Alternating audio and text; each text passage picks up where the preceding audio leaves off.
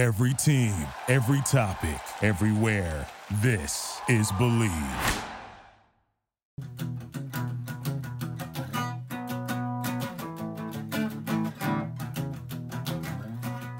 Jim Gray. Hey, hey. Talking about Gray. Jim Gray. Jim Jam. Gray Slide. Jim Gray. Fifty Shades of Grey. Fifty Shades of Jim.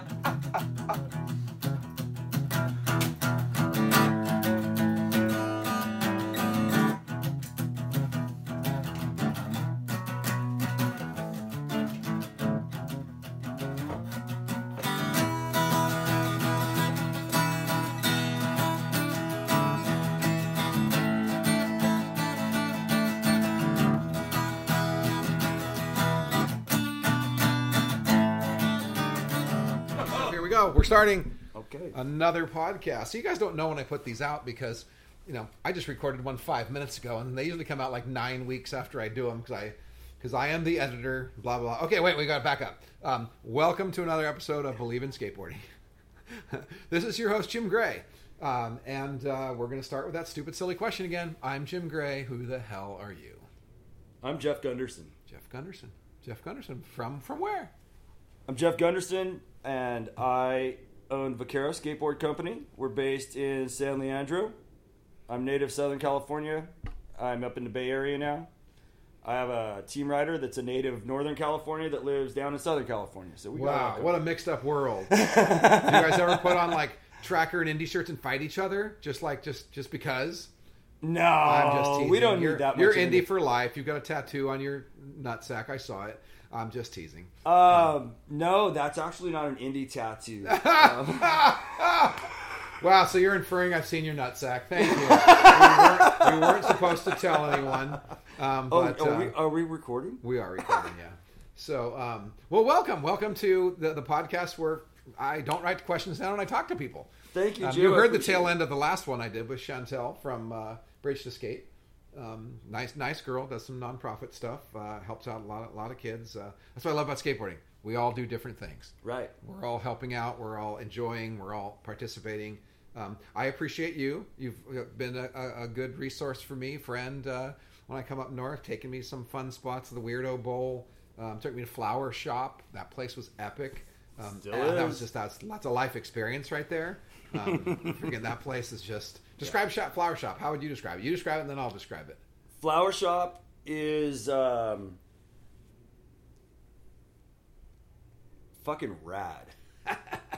Raw. It is. It's raw. It's tight. When you figure out how to get through it, it's incredibly fast. And Okay, so let's stop first and say what Flower Shop is. Flower Shop is a DIY. That's correct. It's in- actually an older DIY. In it's kind of just the outskirts of San Francisco. It's like four or five mile, and not even that. No, it's in the city out. proper. Yeah, but I mean, but not in the urban. In the it- No, it- it's not in the It's just financial on the other side of the of the um, the Bay Bridge. You know, a couple within a couple miles, and it's uh, yeah, I mean, you it know, used to be a it's flower shop, right? It was a mart. It was an outdoor mart kind of area where people It shop actually, and like it- yeah. yeah. it, Yeah. So the history of the structure is that it actually was a flower shop, and uh, developers started um, getting all these empty lots on the backside of like Bernal Heights, right? And this overlooks Alemany, and and if I'm remembering correctly, uh, but anyways, they started wanting to build a bunch of condos and developments up on the backside of this hill, and so they built this access road down to a road that already existed, and it basically the the fill for the dirt building the road cut off the flower shop from the rest, and it made it like it wasn't an operating business anymore, but Yeah. it just made it so it was just not you know Yeah, back it- behind this road. It's an obscure little it's all uh, boarded up. Of, yeah, druggy. It's like a druggy den, right? Like kind Well, of, uh, it's pretty. It's pretty. It's pretty crazy over there now with all the you know um, displaced people. Yeah. Um, Yeah, because when I went there, we were not really at the peak of, of homelessness. We no, not, I uh, mean it was still there's a there's a little dirt road back there where there's some artist lofts and it was very safe to park back there. All the artists were really fucking cool. yeah, I read that recently. That San Francisco is now the capital of smash and grabs in the world. I wouldn't doubt Like, it.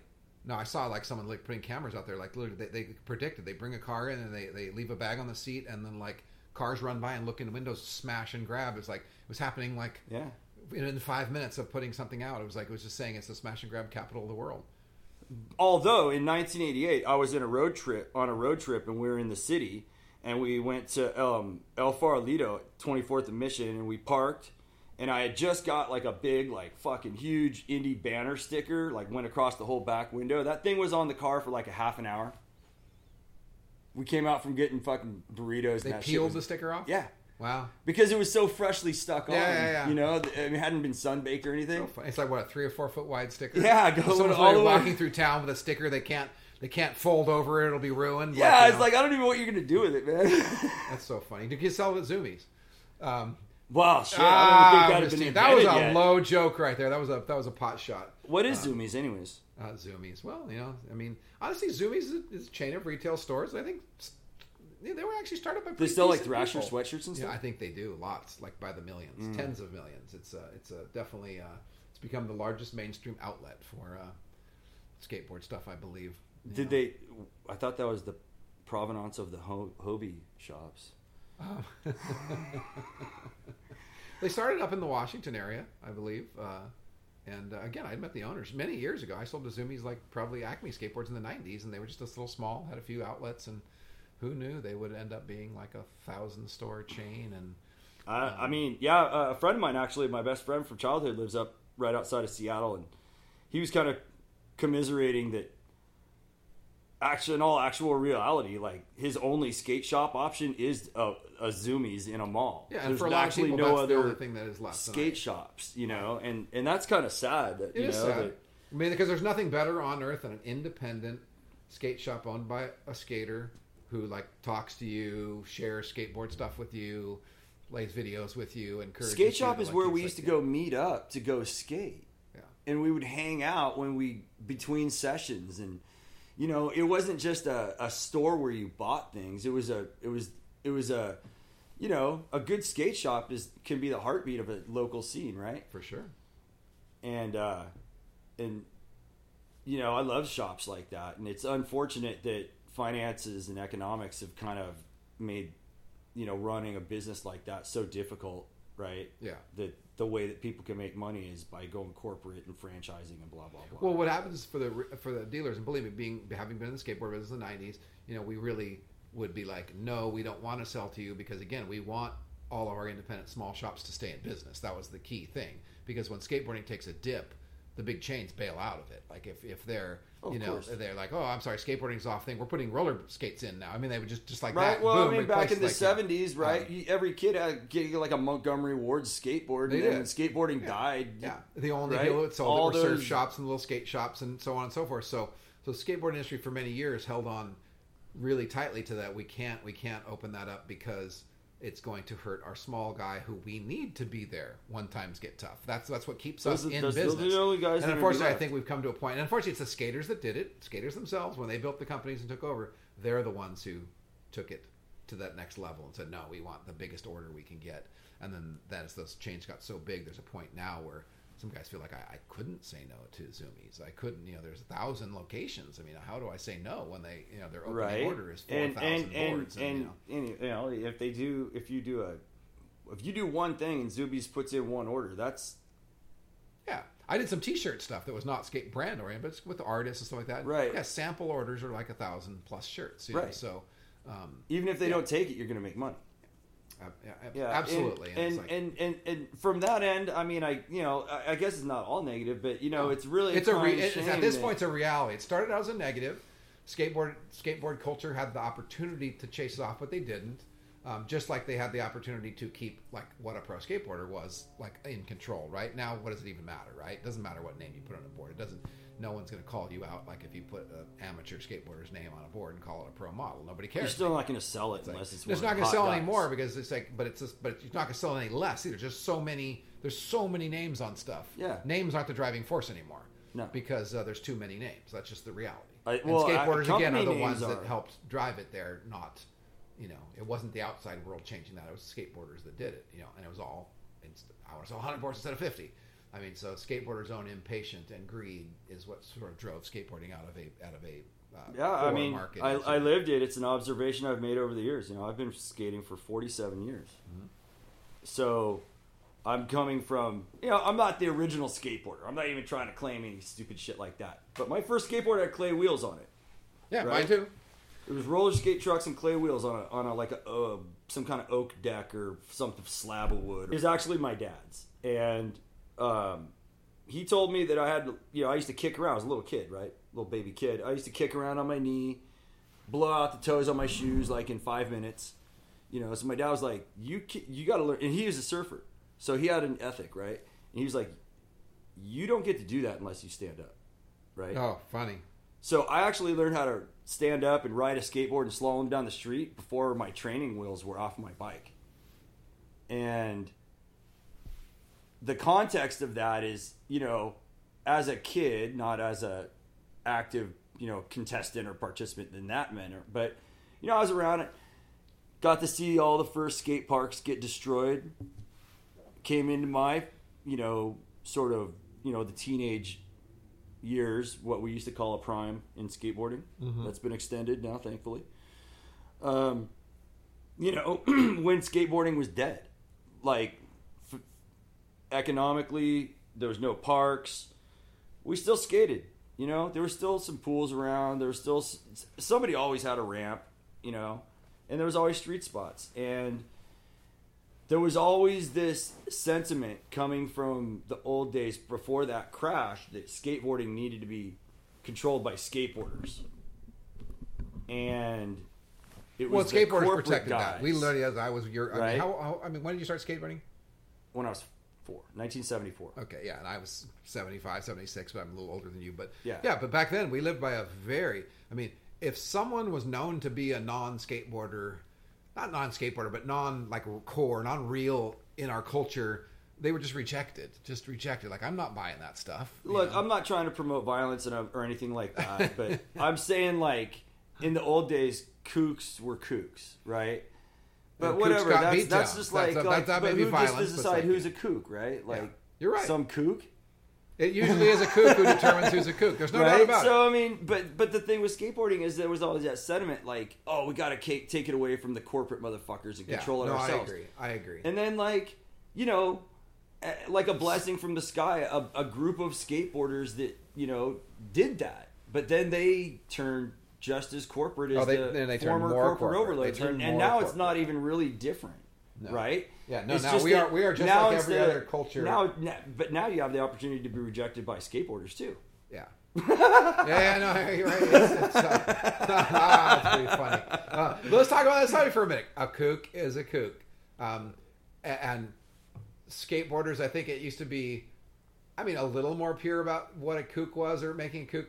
But now skateboarders call other skateboarders kooks sometimes. And it's just like, dude, I mean, like, I, or like how people like will look at like a longboarder and like, you're a kook, you're a longboarder. It's like, they just chose to ride a longer board. Let them let them live. Like maybe maybe someday they'll decide they want to ride a shorter board or like that. I mean, maybe a longboard fell. I did what Tibbs Paris. You know, like Tibbs he's a uh, longboarder. Okay. He rides like a forty inch board like that. Yeah, one of my good friends up north rides big airs rides and yeah, it's like longboards. yeah, you know, like whatever. And like, are they having fun? Yeah, what's up? one guy's name up there? Oh, and then there's Greg. Greg. Yeah, Greg. I was Not gonna say only not, not only does he ride longboards, but he What's Greg's full name? Greg Earl. Greg Earl. Yeah, no, and what's what's But, his uh, Instagram Longboard handle? Greg on Instagram. Okay, long- and that guy's rad. That guy guitarist rips. in this band right here, Cement Eater. That's right. No, and he's so he's so good. He's such a ripper on his longboard. I'm like, I love it. Great he's style. one. Of, he's the like the raddest skater that nobody can ever sponsor because he has to make his own boards because it's not nobody else will ride what he rides. So to do like a production run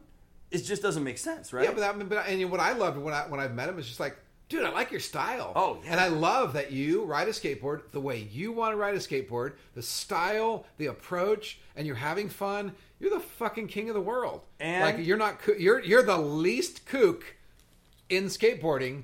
Yet some other guy thought who thinks he's cool would say, "Oh, what a kook!" Yeah, rides a- dude, no, but they know. don't even know. No, they don't know. That's the funniest thing. Mostly, most kook callers are the biggest kooks. Yeah, dude. The thing is, too, is like that dude right there. Like, there's nobody on the planet better to be on a fucking road trip with. He handles his shit. He doesn't get like he's a good human. You're doesn't saying he doesn't get of it. freaked out by the obstacles and changes in schedule and ambiv- ambivality of like being on the road and not having set schedules and plans. He just rolls with everything, you know. So so does he ride a different skateboard than I do? Yeah. Is he? But he rides a skateboard. Will he ever? So, di- you he ride will- a different he will- skateboard than me. Yeah, but he but will- how much difference? Not that much. Not it's that just much it's a little longer or funkier shaped. But which I could think never sponsor him. I love that guy. I would love to have him as part of the Vaquero team and family, right? But I can't do it because I I can't. You know, maybe at some point someday. But he makes his own boards. He doesn't need Yeah. me, right? That's the, that's Well, even another beautiful about aspect. sponsorship. Okay, because you would about like to, you want to sponsor guys because you like them. You hope they're going to help you or not. But a lot of it really comes down to because you like them. You know what I mean, right? Because let's face it, most people you're sponsoring are barely helping you sell any skateboards. They're helping support your brand. They're helping you have a brand that's legitimate because you have skateboarders. But a lot of, I mean, like say you talk about Rise Above, a little skate shop out in Rialto. Right. Love you, Ray. Um, Ray's you know, bought best. some boards for you, supporting you. More specifically, because you're an independent small skater, has a group. Probably not because the one guy you sponsor. You know what I mean? Like he might help, but he didn't buy them because kids are going to rush in. They're looking for that guy. No. And yet, the world of sponsorship, the you know, whatever the sponsored guys, often act like the only reason a skateboard even sells is because they ride a skateboard. You know, and that is so skewed from the perspective of a small skateboard company owner who's mostly giving product away. Guys, he likes their style. He appreciates their affiliation with his brand because he wants his brand to have cool guys he likes and like that. But in most cases, they're doing very little to sell the product for them. Yeah, they're just true. they're supporting the image, and people don't want to face that. They want to make it like that makes you a bad guy for saying that. No, it doesn't. People buy products for multiple reasons: the style, the image of the brand, the name, meeting the people. You know, some cases the pros that ride for them, and they make shitty product, but they have big name pros who earn stuff. That's why some of the biggest brands, I mean, the biggest brand of wheels, we're not even going to mention their name, primarily suck. They flat spot. They they're they're not great but they have a great image and they can give guys that ride for them 20 sets of wheels. Well- Why wouldn't you ride for them if you can flat spot your wheel any day of the week and have five more sets and have extras to give to your friends and blah blah blah like so so But what about that guy in, in Atlanta that makes Duro wheels? What's up, guy? Uh, in his house. Well see, and he wants to support a skater, and, and, and that skater can maybe help him grow his brand awareness, right? Because it's not Yeah. about direct sales, more No. about brand awareness. no, no, it is about brand awareness. So that's all. But- that's what I'm saying. If, You're- if you're- that guy flat spots a wheel, he's not going to get another set tomorrow. No. Right? Or he doesn't get 10 sets at a time. No. My riders don't get. I mean, I, yeah, I, you I don't try give to them a make. stack of boards. You give them a call. Well, because when you're a small company, you can't give your team rider five boards. You know, if you only ran well, 50, if, if I give them five boards, then they, they know they're not getting any decks for like another four months. Yeah. Right? Like, dude, you have to Yeah. make a. Like, No, I get it. help me help I me to help you like try to make these things last a month or so you know like anybody can go out and break boards every two weeks doesn't even matter I guess I, I mean again, my whole point with that is that I definitely see sponsorship in a lot of ways, especially in the small independent core brands. It's really about people wanting to give back, wanting to support skateboarders they like, hoping they're going to help their image. It's part of it necessary for their image, but it's mostly the hope and help more so than it is like like yeah this person's gonna freaking make me rich this person's gonna make me sell so much stuff because i rep them that happens very rarely you know Yeah, Uh, and and you know the I I try to maintain a perspective, right? I'm a small company with a very small budget. I can't finance pro skaters. But what I can do is help some young ripper with hunger and drive. I can I can help to provide a platform that gets him noticed by like a big factory team or you know something where he can get to that next level. For sure, and we'll, And that's we'll use role. Desmond as a good example. Desmond Right? Lane was a kid you sponsored, you, you introduced to me, um, and I sponsored him, and he found his way to some bigger names. Now has a pro model on Madrid skateboards, um, which you know it's all great people, friends, family. you I know, love those um, guys over But there. yeah, but it's uh, and I realize that too. You know, I've been doing Powerflex the last few years. There's you know guys that you, you know at a certain point. I've had guys picked off by Deluxe and whatever like that. I, I knew once they go there, once they're big enough, and once you've marketed them enough, and you've helped them get their name out there, um, the big guys just sit there and cherry pick. You know, So like, uh, so rather than getting butthurt about it, I figure I did my job. yeah. Well, and you, and That's you, that's and- Vaquero fulfilling the role that you know at least for me it's my thing, so I get to make it up. But that's the role that I see for Vaquero. If we ever catch fire, and you know, you know as well as I do the volume you have to sell, even just to break bill. Oh, yeah. break even, right? yeah. I made thousands So of it- skateboards a day for years, and I still in the end lost money. Right. So you know, it it to actually make money with a with a skateboard company, the volume has to be huge. And yeah. I- Most skateboard brands are passion projects. and and and that's what Vaquero is and it's you know, if it ever does quote unquote catch fire and we start selling a lot of decks, my lofty goal is, you know, it would be nice one year if it paid for itself. yeah, you you and 150 or- thousand other guys, you uh, know. brands and, but that's but that's thing. really the end of it. I don't need. I don't want to profit monetarily off of this. I don't. That's not why I do it. You Well, it's know. not the goal. It's never profit is not a bad thing. To and, and I think you know like the whole like yeah, bro, but you're a skateboarder. It's like yeah, but you know okay, if you're a skateboarder and you buy a liquor store, you don't buy a liquor store to give everybody in town liquor. You buy a liquor store to sell everybody in Well, town and liquor. it's also and the, if you the, have a, the, the hey you know, bro guy. Like, what is he Yeah. doing? How is he contributing? Is No. he doing anything more than taking? What is No. he giving? And there's a lot of. I guess that's part of the point in talking about sponsors. Right. There's a lot of taking without even any understanding that's not really. Nobody's owed anything. Nobody. Nobody is is owed a thing. But there's a reason people give you stuff. Is because affiliation builds image. Affiliation does sell in the long term, but just because you're good doesn't mean you help someone sell stuff. You know, Yeah. so you have to learn even to as a sponsored person how to respect your sponsors. So how to give I. I have two requirements for team riders on Vaquero. Two absolutely like these are set in stone, and and I will never deviate from them. One, you have to want to ride for this company. I am never going to sponsor somebody that Who's- I who's feel looking to like is just climb. using Yeah. me for their benefit. Yeah, and we've all seen that. that That's Right. definitely a big part of the culture. It it happens. And then the other thing is, you can't be a specialist. You got to you got to be a skateboarder. You got to skate curbs and bomb hills and fucking slash pools and skate perfect skate parks and shitty backyard ramps and drainage dishes. Down the street to get a case of beer, whatever it is. You mean skate- you don't sponsor kids just who video their latest trick on a rail? Nope. Just that, yeah. No, Not at all. and I agree. I think that's that's a done deal. That's uh, it's been a big part of our culture for whatever two decades now. All focused on just getting that one gnarly trick in one spot to edit together. It's like, but that's not really skateboarding. Skate that that is part of skateboarding. That is one aspect. That's stunt. It- it's, that's a, stunt it's a boarding. thing. I'm not going to No, discredit no, them. it's gnarly. It's, but, gnarly. You know, there's it's stunt boarding. There's it's so many stunting. companies out there that for sure there's a company that's down with that. for sure. So I what I know is that I can stay true to what I want and people will gravitate to me or not, but the, the like-minded people, the people that we have synergy with, we'll, we'll we'll gravitate to them and they'll gravitate to us and we can remain pure and just the world can do whatever it wants. You know? We just stick to what we do. And and at the end of the day, when I'm done with all of this, laying in my deathbed or, you know, falling from the sky on fire, however I go out, uh, I can look back at it and say and be satisfied that you know I you know didn't allow you know money or influence to corrupt. Or you didn't mm-hmm. chase something. You didn't say we're going to sponsor this guy because he does what the everyone what what everyone else does, No. and we want to follow everyone. Like I agree, skateboarding is riding a skateboard. Yeah. a longboard, a penny board, or whatever like that. Yeah, you you creep into the culture, the friendships, the relationships differently based on what board you ride, where you board, so on and so forth. But they're all skateboards. They all contribute to the culture we have. Even the guy who buys a longboard that you say is at full Kookville, if he bought it at the freaking skate shop, surf shop, whatever where you shop, he helped keep that place in business, which helped keep your scene alive, which basically helped you.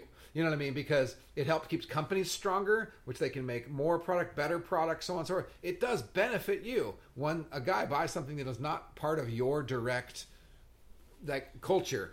But uh, you know, just as us as skateboarders, like, but riding a skateboard is riding a skateboard, Right. And, and it's a choice. I I also when I did my Acme skateboard thing for years.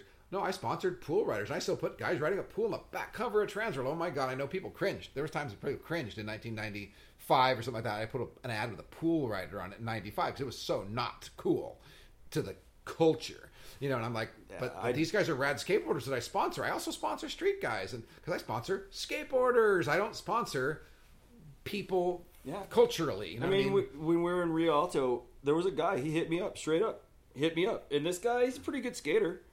But you know, I don't, I'm not making. You know, we have our methods, right? But you know, I kind of gave him the same spiel that I that I just said to you. You know, this is. I'm never going to sponsor some one hit wonder guy that can't skate everything. Yeah. I'm in my 50s. Dave, who's my uh, capo down south, right? He's gonna be 50 this year, and we skate everything. And if a couple guys in their 50s could go out and hit everything, I, I'm pretty sure a guy in his 20s should be able to. So we just signed a guy up north, um, Simon, yeah. and he's fantastic.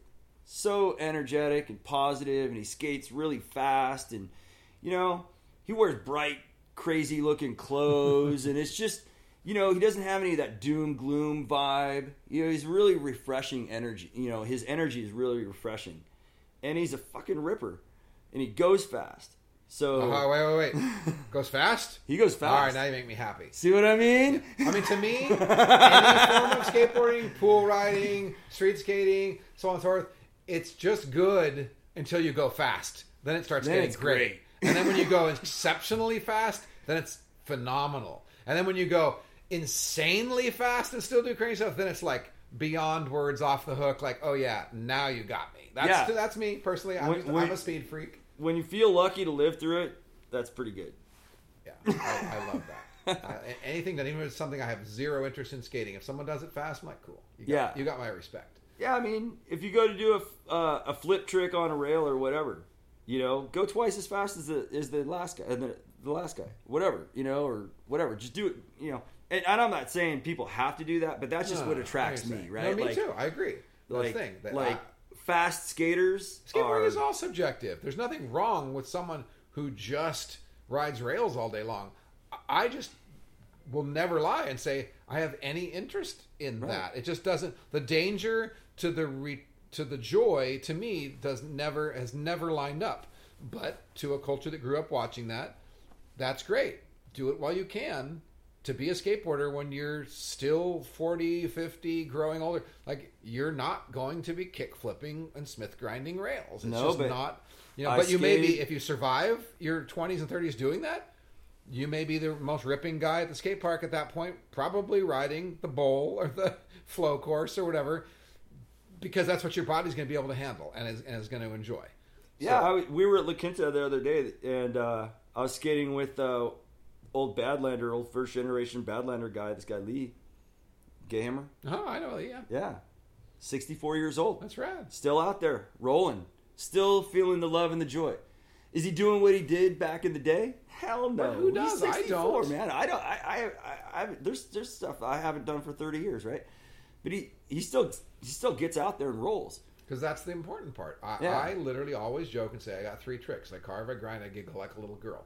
You know, it's like um, because the most joy I get is going fast. So that's my carving. Grinding because hey, I still want to feel like I got something. And grinding just feels good to just get some angst out in the coping and you know it's it's still some skillful thing. But I'm not really, and I do other things. Okay, there's lots of other tricks I do sporadically. But my whole focus on like when I feel like a disaster now, ah, here comes a disaster. You know, I mean, when I feel like a tail tap, I feel like a, you know, revert. I sometimes, but in general, just riding my skateboard is where I get my joy. Yeah. You know, and when- when you let yourself get so caught up in, but you're only as cool or as good as your trick. It's like, nah, not really. your your trick's only as cool as you had fun doing it. You know what I mean? If you didn't have fun doing it, I don't know. That to me, I lose that. I mean, that's that's that's great. I mean, but- I like like being challenged. Like, Yeah, I can and- get to the point where I'm kind of like, it seems like I'm not having fun. I might be getting a little aggressive and growling and saying "fuck" a lot, you know, because I'm trying to hit this. But I'm fully like mentally and physically and spiritually engaged, and if I can fucking conquer that at that time, that's, you know, I think all of us that do these types of activities, but specifically with skateboarders, I think all of us are addicted to a little bit of that. you No, know? and, and to different degrees. So much of it comes with your personality. I literally, I, I- mean, I guess I, I have a fair natural ability because I can have fun and always seem to do pretty well, right? I don't need to feel like I have to do amazing. I just don't. I I feel like I skate pretty well, just enjoying the way I like to skate, and I always know I could do better. I Right. always know I could do gnarlier things, but I also always in my head like I don't feel like slamming. You know what I mean? I don't. I mean, and, and Yeah, I'll- you know, and it still happens. Happens when I'm not. You know, Even if you're not slamming, even if you're not slamming, but you get tired, Get you get shark bite on your Oh, ankle for sure. and- And, slams come when you don't expect it. And that that's the hardest thing as you get older. I mean, it like you know, it, it it doesn't feel at 60 like it did when I was you know even 35 or 40. I mean, it just Right. taking a, a full body slam into a wall, it, it wakes you up a little bit more. Yeah, Um, and, and and the thing is, is that it takes longer to recover. So that's just Yeah. that mu- that much more time that you don't get to go skate. Yeah, it does. So I so I think we all we're all the point is we all do it to the degree that our brain wiring and our body wiring combined do it. You know, Yeah. I am a pansy. I the way still at love it. to Like, bomb hills, Yeah. but you know what I don't do? Bomb hills, because because you can't control it when you lose. Control. I I I you know I been we all been through the consequences when we were young, bombing I- hills I, and I getting only, high sided, only bombed hills when I was was very young. That's one thing in skateboarding. I have utmost respect for downhill guys because that shit is ballsy. Oh, I love- especially when yeah. you're talking guys sliding sideways around corners at 60 miles an hour and then Yeah. straightening out and, continuing to go. Oh, no way, That's dude, that guy's a kook, ballsy. dude. You know, yeah, he's a kook, total kook, such a kook. I'm going to call him a kook because he does stuff that You I know, don't even you have. I don't even have though. half a ball to keep up with. You know, you might be thinking that longboarder is a kook, and he could be Cliff Coleman. Yeah, no, it's just You know, it's- he's like, okay, yeah, he's. I have ultimate respect like, for that, but that's the one thing. Like, I will ride a ditch, a pool, a freaking curb. I don't want ride rails. I don't. I mean, I used to ride flat rails on the ground when they were there, but not much. But I mean, just I would slide on one like that. Never did a lot for me. But I but I don't have any from a fear standpoint. Downhill, I just don't do Ah. because I just don't feel confident in doing something. Because I do like to go fast. Yeah. when I skate, I skate fast. Yes, but when do. I'm skating really fast, I can roll out of a bowl. I can kick my board out. I can usually get Yeah. speed doesn't usually. transition is a nice. It's a different thing. to, you have a way to know, roll like- up to the top, kick your board out. If you're going way too fast, you get out, right? But if you're going way too fast down a hill, you cannot get out. No. It is like wobble and die. Pray Just- that you can hold on until you slow down enough. Um, it's tuck and roll. it's way out of my huevo range. How's that? We You know. Dave and I hit this little like reservoir shoot the other day on the way to La Quinta, and he's like, "Yeah, this is fun, man. Like it's good. It's good little warm up before before you hit the combi, right?" And it's just like little drainage. Just it's not banked. It's just a s- ninety degree, but it's downhill, right? And the other day, it actually had a tailwind. It's pushing you. So Dave goes and does it all the time, so he's very comfortable with it. I'm like, I'm the guy that finds the rock nobody sees, right?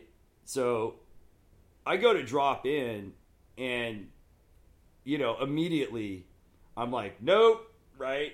It took me like, and then I did it again. I did it a couple times, and you know, but it took me a few times to realize, okay, like I can still go this fast comfortably, right? Because I haven't done it in a while you know but i my the way my brain is i still just relish the the memories i'm just glad i have these memories right up in portland as a teenager bombing vista man we'd thumb rides to the top all day long just bomb down it was Yeah, super so I have ultimate respect for it. But you know man. and and those are just that was just I did La Costa as a fun. kid in the 70s with my brother. Would go to La Costa, and I did that a couple times. And literally like swim trunks and slip-on shoes and no shirt, and someone drives alongside of you. You're like, you're going 40, and I'm scared to death, and like, I'm not doing that again. You know, like, uh, Right. uh, I'm lucky I survived. My brother got road rash so many times doing downhill. Oh, I've I've I've left plenty of skin on pavement, and uh, you know, it's pretty lame when you're like, you know, it's like whatever one or two o'clock in the afternoon, and you wipe out, and you you know you're all sweaty, and you make your way down to the hill, and nobody cares that you really wiped out. They're, you're gonna still go skate, Yeah. but you're all fucked up.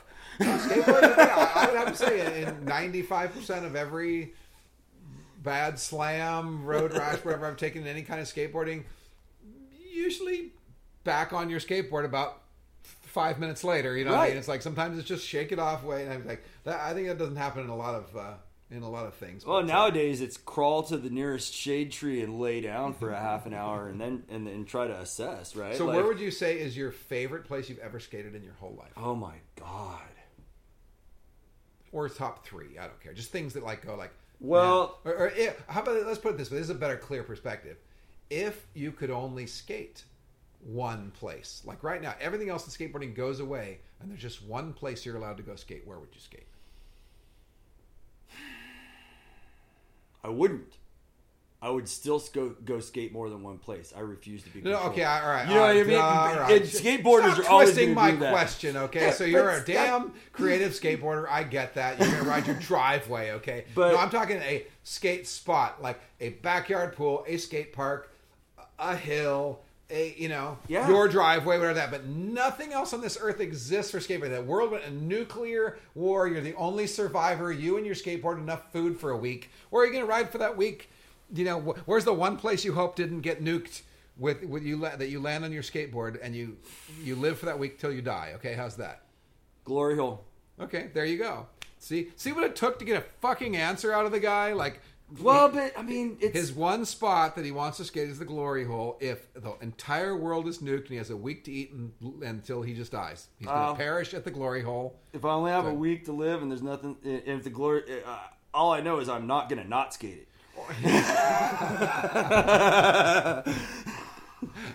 and I do feel really bad. I've been a lazy boy. And this thing, this is who I am. I'm like, I, if it works for me, it works for me. Like, I, I don't literally like kill everything on earth to rearrange all my schedule. Get, I get, usually get the notification when the glory hole's gone down. Um, I consider myself one of the better pipe riders in the history of skateboarding. Um, and I should go ride the glory hole. You should. And I think I would, I would, I would either um, do really horrifically bad there, or I would like leave my memory there and leave my mark. You know, like that's, I know that. I just know that for a fact, and that's how I am as a person. I would suck. I- I would suck or destroy it. The glory has some. Yeah. the glory hole has some of my skin. Yeah, oh no, and I'm You know, it would have that's some of my just the way it goes. I just like this idea of the size. I mean, just the idea of feeling what it feels like to be 19 feet up from the ground when you're oververt rather than you know 12. I mean, By the I- time you're you're 14 feet above the bottom of the pipe, by the time you hit nine o'clock or three o'clock. so it's 28 feet. It's 28 Okay, feet. good. Yeah. So I, I, know, joke wanna about know what- saying you could fit three baldies in there. Yeah. but, But you really two, can't. two. It's Well, like two. one and a half. Well, Baldy's Or- 14 to 15, 15. I it was 20. No, no, well, no, Baldy's not 20. Oh, I haven't- skate I've never skated like, Upland actually. Skate Park was 20 to 22, something like that. Might have been 22. Um, but uh, yeah, so Baldy, I think at max 16. I think. Oh, I could be Jesus, wrong. That's a, yeah, it's almost because I've ridden pipes that are like 18 and they feel kind of tight. You know, I mean, Yeah. Baldy's extra tight. Baldy is tight. It's just big enough. I have an eight foot know, pipe that we hit in Castro. Yeah, and I've ridden eight and ten and twelve. I mean, there's one here in Irvine that's not too far. It's about it's about twelve, I'd say. You know, maybe maybe yeah, ten They to get-. It's a different type of ride though. It's super quick when it's only twelve Yeah. feet. Um, it's more like uh, I, I try to do like like a kind of a and the reason like, I think type original thing. Upland Skate Park was like about the ultimate size, twenty feet, about 20, 22, because you have enough room. Because not having flat bottoms is a challenge. I think one of the ultimate things that could ever be built is a full pipe with flat bottom. Like literally take a twenty-two foot full pipe, cut it in half, and actually add eight feet of flat. So now you can s- pump, get that. Re- that that Right. preparation time to get your legs ready to suck up to get higher on the next thing pump down the flat having to immediately shift from one trajectory into an, an immediate other Right. and always facing if you lean forward just a little bit you could pile drive that wall it changes how high you can let yourself go So that's I think why the glory bottom- hole yeah is different. because it's so fucking big. You you have time to readjust. Your You don't even get you you can't you don't even like start picking up your own speed till you get to eight o'clock. Yeah. Right. If you're down below eight o'clock, like Yeah, it's yeah, I know what pounded. you're saying. You, you'll still go down the pipe because it's I get it. angled down, but Yeah. you're not building speed. No. Right. Because the transitions are so big that they're basically they feel flat. Yeah. You know what I mean? Well, and to have 14 feet to Right. get up to middle point, the grade's going to be more gentle too. Really but but I do believe that. But but but then when you have to get 14 feet to start getting over vert, having enough speed to get to 17 or 18 feet, you know what I mean? Is you is you have to be going super ballsy fast. You know, it's like I'm not uh, even sure what the high. Uh, John Worthington has the official high mark. Okay. At Glory Hole. Yeah. It's, it's fucking high. Yeah. He did that on a. How, on what a- would your guess be? That is above the. Is that four feet above the vert line? Is it five feet? Is it six feet? I mean, like, because we certainly I went, mean, we went three and four I- feet I- above I'm the vert. honestly like, it, it- You know, this is just a guess on my part. John's one of the fucking raddest rippers on the planet. Like, I, I, I don't want to take anything away from him, but that pipe is so big. I don't think it's really even. I don't know. I, I honestly think it's like maybe three feet Above the vert line? Yeah, it may be only 17, 17 and a half I don't know. feet, something like that. Seven- and it, well, it would always and, and, and, it you know, also make sense Brockaway, because Brockaway would probably know. yeah, and it would, uh, and it makes but- sense because it's it's also harder to ride out of because the the overall distance that you're having to come down and so on and so forth It's as well. it's You it's know, also so- like that pump that you're used to doesn't work on a 14 foot transition. It's it's Well- not. It's just different. Well, no, I, I, and again, I'm, I'm just from my knowledge of pipes, the difference between a 12 foot pipe and a 22 foot pipe. You know, okay, I got three and four feet above the middle line at, at you know at upland and so on and so forth, but you were that compressed you hard to the wall, Right. You know what I mean, and it helped you in, in your. And you had to be careful because if you sprung away from the wall, you're in trouble, Right. But but but the full thrust into that wall at four feet above vert gave you just enough trajectory to come down on it. When you're when the when the transition's gentle, it's not you're not going to be pressed against the wall quite in the same way as well. Not at so all. you're going to fall away from it a lot easier. So it's a whole different is whole method different. of how you allow yourself to come out of oververt. Uh, Right. so I can see that being the, the real and, the yeah, real and you don't you can't do like a kick. You got to really actually like carve like carve Yeah. and, and you kind of press in with your back foot kind of Yeah. hard No, and I see, it in. I see it as allowing. It's a big, wide, It long is. carve, and you better let give yourself enough time to be gently coming down from the carve, or you're Yeah. gonna fall off the wall. Yeah. right. I mean, that's, People just do like that's all just nature. I know. I could see it. I, So my my whole goal would be carve, carve, carve, carve. Go for the longest, widest. You know, I have a feeling I'd probably go higher backside than front side. Um, Most people Yeah. do there. really, yeah. Joey beca- Vela that goes really on, high that, front on side, that but size. I think it would be more natural. yeah, It would be I like mean, carving, I, it'd be like carving a cradle, kind of like it's that the trajectory of Right. long, drawn out. Like you know, I don't carve a cradle tight and back down. I carve long and wide to get a trajectory. Right, but I, I can't do that same oververt carve front side. Yeah, no, Other nor, people nor can, I. but I yes, can't. no, some can. I Young can't. kids because they don't have the fear or whatever. But my generation, I think yeah, it's a. I it's think a- it's forty more pounds of ass dragging you down, but you know whatever. Well, like remember the turning point ramp, the plexi ramp? Yeah. I used to loop that per se, which was never an official loop because it was angled, right? Right, But like we, a would- 60 but we would get or full vert. But I and, and, and I've done it front side when I was younger and had enough speed. But I've also done it and like oh shit, start slowing down and fallen from Right. not the top to the bottom, fallen from the top and landed. Like, Like, on the tranny on the other forward, side, I still right? kept going. I still Yeah. going forward, but yeah, landing like on my shoulder on the wall, the other side, sliding out of it because you're like, oh shit, I lost my speed. Whereas backside, you get a whole different uh, speed. But you know, if I only got to skate the Glory Hole, I would be sad because I, you know, I want to skate Flower Shop. I want to skate Pink Taco. So I don't think we finished know? Flower Shop. We talked about Flower Shop and drifted off. Flower Shop is was a it was a flower Oh, shop, yeah. flower mart. It's a DIY place outside San Francisco. Um, it, it's turned super ghetto raw, spray painted, like Yeah. DIY craziness in every which direction. You walk along the street, you look over down into it, you're like, what the hell? Like just the way you approach it, I remember, is like blew my mind. You know, Oh, don't remember when I took uh, you there? Yeah. And that guy came out of the door? Oh yeah, he lived. in- It was in the sketchy freaking crack lived- smoking room or whatever like well, that. or no, I mean, like, he know. was living there, but it's like a. That's just another aspect of the spot. Oh yeah, Is that Yeah, you you're riding in someone's house. Right. you know, in I a mean, really sketchy little, you know. Yeah, I don't even think it has power, but you know, it does open up to that field in the back, and it's really kind of beautiful. And, and there's not very many places in. San I mean, honestly, there, like there's that. beauty in the ghetto aspect of it. I mean, I, I just the rawness is, is it's it's a mean, it's beautiful. For It's me, a- it's very natural looking because I'm like an urban guy, right? Like I grew up. I'm a suburbanite. I am a, definitely So, a suburbanite. Graffiti to me is still a kind of an unnatural thing. Graffiti to me is. I don't know. It's just the wallpaper for the world. Yeah, you And, know. when it's- I appreciate the artistic aspect of it, I like graffiti. I hate tagging. Yeah, that's just like it's just annoying. Two You know, different things. Like that. They are. They are. You know. but uh, yeah, you know that's the thing, and, and you know, flower shop is rad. You know, there's nothing there that's taller than five feet except for the sidewalls, which you can go all the way up to the fucking roof on or ceiling. I mean, but those transitions are pretty tight. You know, for older guys, like for me, I just like I, I, I just think it's thrilling to find that that fast speed line through there. And then there's like tight little pockets where you can just, you know, just do those fun little aggressive slashy turns and grinds and stuff.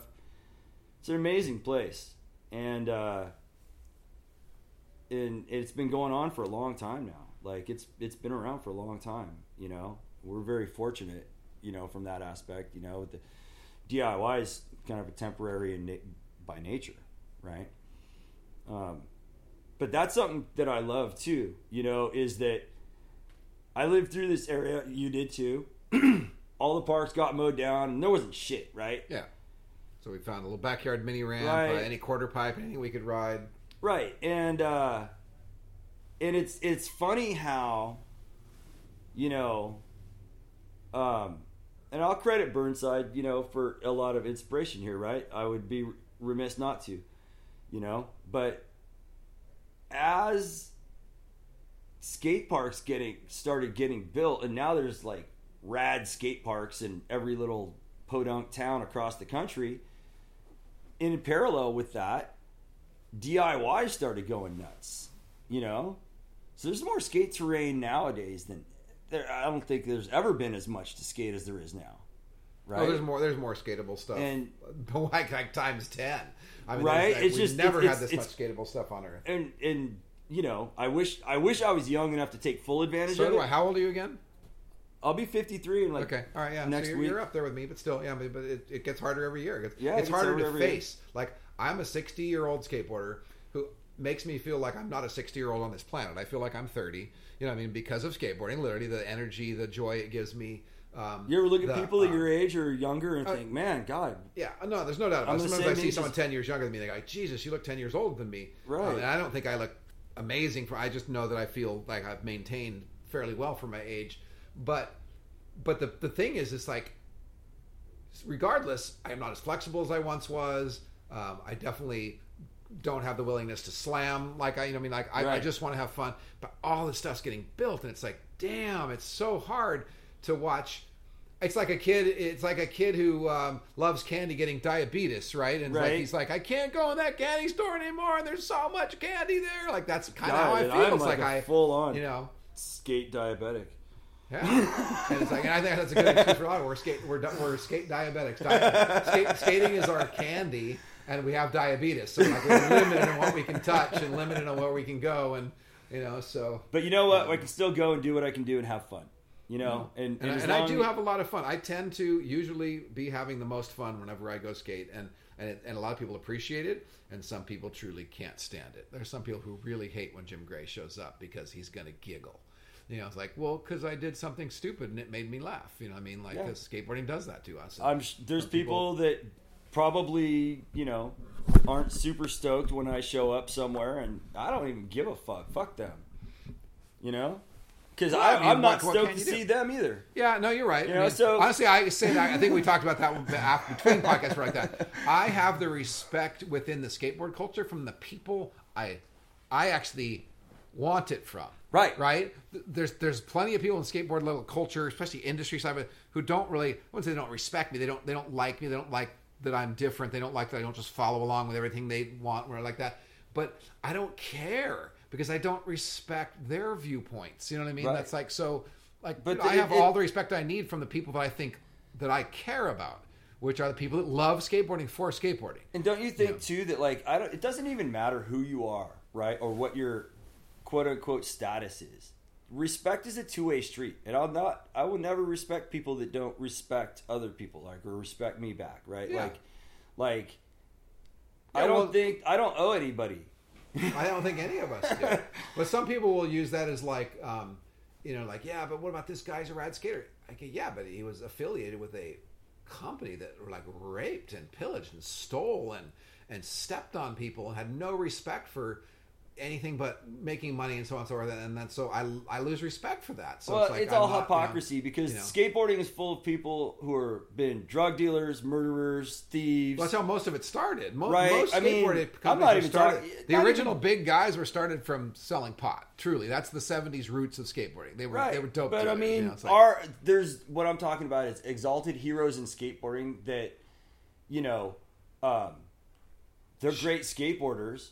But they're humans ultimately. They are humans, and I don't want to go so far as to say they're not good humans, but you know, it's it's an interesting paradox in that some people can literally kill people or, you know, go to jail for selling drugs, like dangerous drugs, not even you know, like pot, whatever, but like selling dangerous drugs, and still be exalted. Like none of that, none of that ever has. It doesn't even matter, right? Yeah. And then you can have other people who maybe they wear the wrong color shorts one day and they're fucking kooks and nobody can nobody No, dude, respects I- them. You know, I've- it's like oh, I've lived that. and that double standard has always been around, right? Like Oh, I've totally lived. that. I've showed up at like events wearing wearing like swim trunks and it's fucking summer and warm, and I'm like, and I'm getting the like heckled on the microphone, yeah. you know, like for wearing. And then I look around, and I go, Christian Hosoi has fucking trunks on, and you're treating him like he's God. You know what I mean? But like. To me, I'm like being like a like a kook not following the rules because I'm skating in like surf trunks. Where I'm like kind of laughing at like, do you even realize how hypocritical you're being based on your assign? And I also No. learned I learned, learned uh, my hair's short again, kind of. I just go through it. To me, hair is like fashion. It's like your shirt. It's like I've I've had long hair, short hair, everything like that. I grew up a pretty short, clean cut kid. In the last like decade, 15 years, I've gone hippie length, wild, and I've actually been treated differently by a few people, like core people in the culture, like, dude, yeah, you were killing. I saw front side grind. Your hair is flowing. He said, your hair is flowing in the wind. Like they were, I became cooler to them because my had long hair, and and it's hilarious. And now I'm laughing because I kind of cut my hair again. I go, I'm going to start being a kook again because my hair's clean cut, and that's like not acceptable because I'm not following the doctrine. I'm not wearing my dickies. I'm not wearing my Yeah. my outfit. You know, right like, uh, and, and it's just like that, and, and, i don't know i i really try to just not let that type of shit impact me Well, you it's know? funny, but what's sad is it's like we said, who the kook is usually the one calling the other people the kooks. Like, so it's like you're going, dude, do you realize what an idiot you look like when you're so blatant that someone who like lives in this culture with you just sees how fake what's coming out of you is because you're treating them different because they grew their hair a little bit longer than you treated them two years longer two years ago. Like do not realize that these people have brains of their own. They perceive like that. So the kook is the one who's judging people on a daily basis. You know what i mean? Like not the dude who's just living life. You know sometimes those are probably the most creative people the most kind people that you'll ever meet. Is guys they just live their life the people who are like, oh yeah, we only have our little world. We had the back door. We like talk shit about everybody. It's like, dude, you're not yeah cool. you know and, and and i think you know when when guys are younger they can be attracted to certain things it's you know they maybe if Well, they get in with a certain crew it makes them feel special I'm sure you're trying to find you know? a vibe.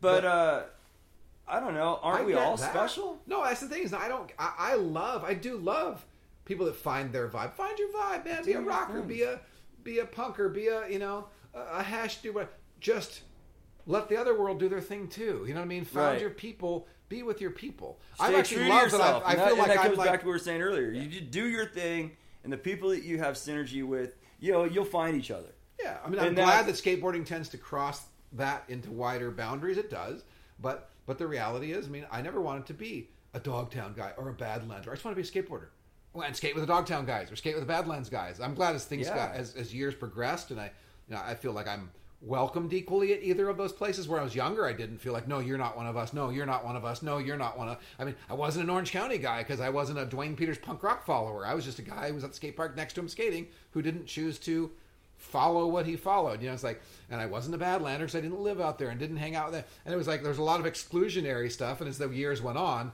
now you know we've kind of risen above that. Now I feel like yeah, I can go anywhere and do anything I want.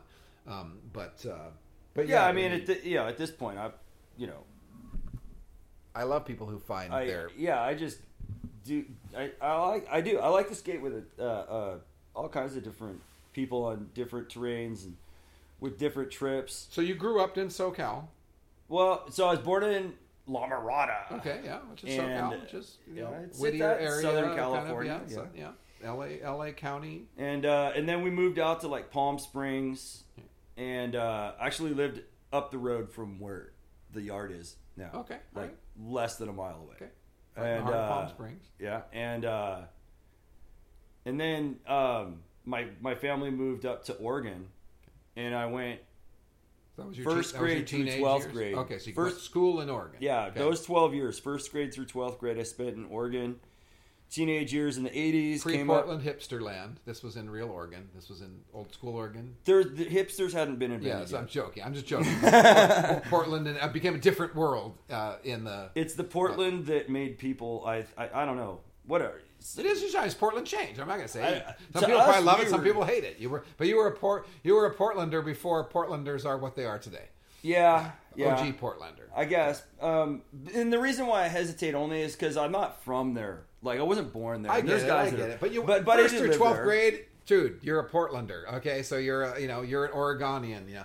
But so now then, when did you move to NorCal?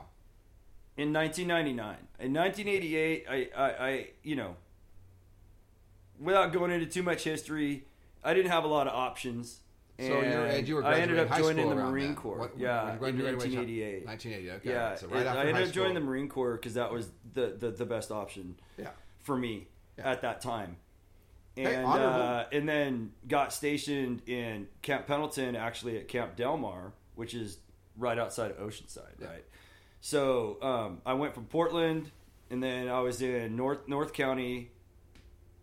Spent some years overseas, a couple years on the East Coast, and then in 1999 I moved to San Francisco, and then got gentrified over to Oakland, and then got gentrified out of Oakland, and uh, my wife and I own a house in San Leandro. That's where we ended up. Yeah. So so now and again, my whole point to get to that, which is awesome, just to learn the history and all that, is Sure. like okay, so you SoCal, Oregon, um, NorCal.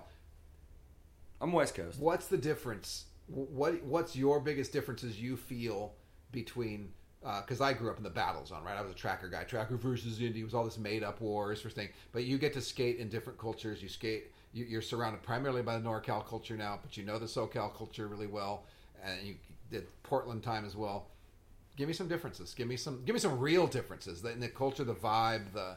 Um, Well, Portland skateboarding in the 80s was fucking punk rock.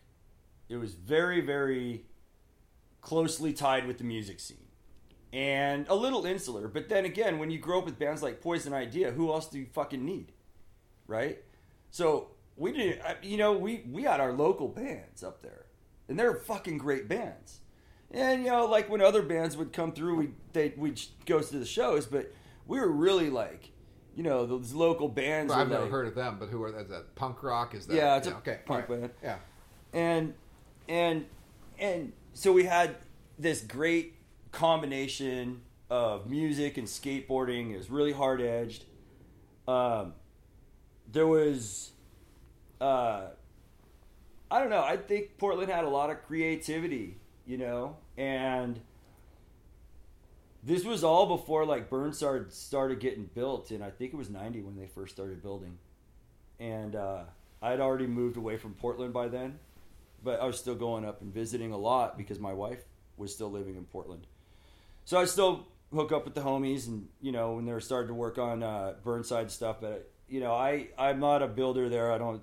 Uh, you know, just me up there, Yeah, you know, on a weekend. you maybe saw I'd the ritz fucking help- happening, but you- helped them, and I, yeah. the most things like noticing the differences between visits, right? Yeah. And uh, when I moved from Portland to Southern California, it was right the late '80s, and Vert was dying. Right? Very much, yeah. very I much. and uh, and I grew up surfing as well. So in Oceanside, it was it, you know, I I'm not a big fan of. I don't want to disrespect anybody, but for me personally, my style, like the big pants, little wool thing, wasn't really Yeah, no, didn't that- wasn't attractive. It lost me. most skaters who were 70s, 80s guys. So, um, you know, I still skated, but I surfed a lot more too. You know, it through that period, and uh, but there was there was great shit down there. You know, the original Shell Bowl in Ocean Oceanside, legendary spot, Vaughn's Ditch. But so, so let's, let's maybe focus more on the because it's the NorCal SoCal thing's such a big deal. You've been living in NorCal for a while. Yeah. What's the difference in the vibe as you see it? Well, I think this is almost cliche, right? And but I still feel like there's a little element of it, you know, where the industry for all intents and purposes skateboarding was invented in Southern California. Yeah, I don't know if that's Inargu- actually inarguable, really, as far as the culture built, brewed, and built Right, out of here. right. It Whether just- it was invented here or not doesn't matter. It grew primarily from Southern California. Southern California, primarily Orange and San Diego, Orange County and San Diego, primarily is in Southern California, Yeah. right? And I think NorCal always had it. You know, this is an old thing. I'm not saying anything that hasn't been discussed by millions of people before, but NorCal always had kind of a chip on their for shoulder. sure had to prove themselves. Well, they they felt Like, I think the same culture in the surfing culture. The Santa Cruz surf culture is so much more hardcore than Right, because they weren't SoCal. You know, getting noticed. I mean, yeah, that's yeah, why I get it. There's angst. know. There's angst that comes with that because when there's un- unrecognized talent and they're they're But on frust- the other hand, frustration. I didn't, I didn't feel like Portland had that kind of a trip or Seattle. Seattle, fuck, Seattle was so rad in the '80s.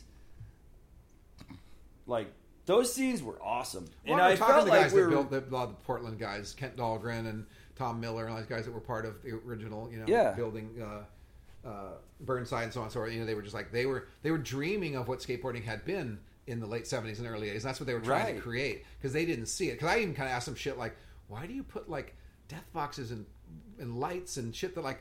I grew up in all skate parks down here. I don't want a light in my way at a park, and they're like, "Dude, we want to make it like the real like pool." And like they thought that's what we wanted, you know. He's like, Right. and we believe me, I don't think most of the guys like me who grew up skating in the Gold Cup series like that. I didn't want stairs in a death box in my pool. That was an obstacle I didn't need. I wanted the freaking flow of Right. uh, of of rideable spot. I didn't want to have to avoid shit. You know what I mean? Like, and um, but they were building on this fantasy of the backyard thing, completely detached from it. So they created their own right because I'm older than It's like, those yeah. guys, and I never I skated. What the fuck was that? The one that was uh like right by Disneyland, Oh, it's concrete wave. Concrete Wave, Yeah, right? Yeah. I, I got I think I t- got taken there like once when I was a really little kid. I didn't skate anything because I was just a little kid. Yeah. I think I think I remember there was like some whoop de whoops or something like that. There was like snake runs, banks. Some kind, there was areas. some was kind all of like, I don't know. You know, yeah. I don't even remember much. I just remember this thing, right? Like kind of thing. I think my dad probably skated more, Yeah. right? And and that's the only skate park I skated until the only actually manufactured skate park, like purpose built skate park I built that I rode until 1999 when I moved back to the West Coast and went to the Bay and uh, hooked up with this dude and he took me to the Alameda skate park. Yeah. And, you know, uh, I mean, the newer one, this one that's there now. well, Alameda skate park's been there since like 96 Well, but I mean, that's new to me. That's new. That's pa- Yeah. that's post original skate park thing. I'm saying there was never an Alameda skate park Oh, when no. Concrete Wave was around. Yeah, Right. I rode the Alameda with a, with a with a soft walls that like they're hard to grind. There's a little bowl there that you grind and like Maybe that's been you know, the- gone for so long. The Alameda Park's gone. That the old one? The one that was on the water. Oh no, there's No. like a little bowl there, and there's the kind of banks. That's the same one. Okay, Yeah, but, still right there on right? the airbase, right? Yeah, on the airbase. Yeah, yeah, yeah, okay, same that's, one. that's what I'm talking about. Yeah. Yeah. So I skated that. That was the first skate park I skated, you know, as a conscious adulter skater, right? I was 29, Yeah. right? When that happened. Um, I'm glad it's there, you know, and I'm glad that they built it. It's not the greatest skate park, but it, it, No, it- yeah, it's a I mean- better, it's actually, it's fun to skate, but the, the thing is like Alameda has like the, the, the locals there are super cool, right? Like, so, and, Very cool and, that, and that's cool a and that's a big thing cool, too. like, yeah. Like even if you have a spot, it's not the best spot, but if like there's good people around Yeah. there, it makes I'd it a lot funner. I'd to rather skate ride too, a right? pretty crappy spot with good people, a nice view, good environment, Right. whatever it is, than to ride like it was a raddest place in a shithole with assholes. You know what I mean? Like that's uh, yeah, not my not my vibe. So I guess the point, you know, like we're talking about the, the guys up there, from my conversation with them, they were very detached from Yeah. what had really happened down here. They were just building on the fantasies they saw in magazines and this and that, and they didn't realize Right. that literally we were going to the skate parks going, oh my god, because we rode backyard pools. Now they were building backyard pools and taking the shit that we didn't want in the way. Right? Right. I mean, we didn't want to die on that thing that stuck out. We didn't want to get our wheel caught in the death box. You know, sure, it was a challenge, and I, and I will never argue that it's not a challenge. But I don't think, again, when it comes to public skate parks, I don't think that's why they're building them to hurt and challenge people. They're building them to give people fun places Right. to skate and Yeah. push if they little want. So when people build like things that are going to hurt people in skate parks, like you know it from the day one, like why do you do that? Like I get really baffled on that one. You know, it's like, um, Well, there's that whole era of skate parks that were built, that were designed and built, like the very, very first municipal skate parks of the second generation. They, I don't even think they had skateboarders designing them. It was like Well, it was the guy lands- from the park lands- and rec arch- department. yeah, landscape architects hiring a concrete, like hiring a then- sidewalk contractor to pour the concrete. Well, and that's a, the putting second a two inch gap. is not in only there, like, the, you know, like- the- were the designs bad, but then execution was Yeah. even worse. Yeah. Right. so- And Yeah, let's put a one inch gap to separate the concrete right where you're about to pump up the quarter pipe so you can, you know, maybe hit your face into the quarter pipe. I live right. It's I live right next to a skate park that I never ever fucking skate. yeah, yeah. There's a lot. I mean, Orange County, we, we were we were pretty good and early on it, but we got a lot of bad ones. A lot. Yeah, there's uh, not there's not that many. I mean, there's more down here, right? Up up in the Bay Area, there's there's parks and there's bu- they're building more. Yeah. But right, like in the town where I live, the new skate park is like a little teeny street plaza thing. It's great for the kids. Yeah. Doesn't ha- doesn't have much for me. Yeah. But you know, the younger you know younger kid skaters they they love that place. So I'm glad that they have that. The other place, literally the only time you ever see people there is like hanging out after school. Yeah. Nobody's there on the weekends. Nobody's there. Nobody's sessions there. Like it's it's it's a waste of money, time, and space. There's a lot of them. There's a lot, And, definitely a lot uh, of them built that way, and a lot of them are built, like I said, with skewed perspectives, perspectives of designed for the for the designers, not designed for the public, designed for you know the best kid in town, not for everybody. You know, there's uh, you know, or designed purely for street skaters, thinking that's the only thing people will ever skate. When I think it's sad because even now, let's face it, most really good street skaters ride tranny. So to have a park that has only ledges and you know, things that are just 100% street rails, ledges, and, Well, and not even like and that's one another quarter pipe to do a disconnected turn on, perspective, like, right? And- yeah. and let me- it is a disconnected perspective. Let's I would never build. I would never build all personally all tranny with no street stuff. Right. And I would never build all street stuff with no tranny. Like I just I want very. to I want to skate the whole fucking park. We So do La Quinta the other day, right? Oh yeah, well that's a that, that park has everything though. That park is also We rare skated the entire all- park. but it's like three or four didn't just- acres. Very few, very few towns give it that much land. No, that's that true, Much space, but- that much money, you know. But so- it's where there's a combi, a, Yeah. a new combi that's you know Well, there's a flow area. There's a st- Right, but street- that's a, what I'm saying is that's like a major attraction. Like major like attraction. you can put a combi with nothing else around it. I'll still go there. Yeah. But you know what? I'll be there longer if there's other stuff around it I know, that I can I- skate and honestly, too. Right? I I still wish that combi was a little smaller so more people could enjoy it. Not only the premium actually thought it was guys. small. It is smaller, but it's not. It's not. You know, whatever. That's my perspective. Yeah. And it's like, uh, and I wish there was another. I wish there was a smaller bowl. Like, wish there was not not just a flow course, but like a bowl, like some, you know. Yeah. And uh, you know, I, I don't know. That's just me. Me. Me. I want more variety for more groups of people. We You have know, a couple um, parks up north that have big bowls, but then they also have like replica bowls of like legendary like hotel or backyard pools. Um, like Lake Cunningham. Well, I actually like. I think Lake Cunningham and- is well and- is well thought out from a design standpoint. Execution, you know, who knows? I've only ridden. I've only been there once, so I, I trying to remember. But yeah, I did enjoy the smaller pool. I liked the pipe. I thought the big extra run at the end of it was a little overdone, like not so useful or whatever. But, Right. still, I love the length of the pipe. They actually had a long pipe. Actually I wish it think, was- I think maybe it pitches downhill a tad too much to push you through it too fast. I wish it was a little Yeah, gentler in you the do. grade. It- you- you haul ass Yeah. through I wish thing. you could you could drop into it because you're going to drop it just in the roll in into a into a no grade pipe. Having a roll in is going to help you because the pipe itself, when it's so smooth with no flat bottom, Yeah. you don't need a lot of grade. Grade makes pushes you through it too fast. Right. Well, that's why it's um, only like two turns.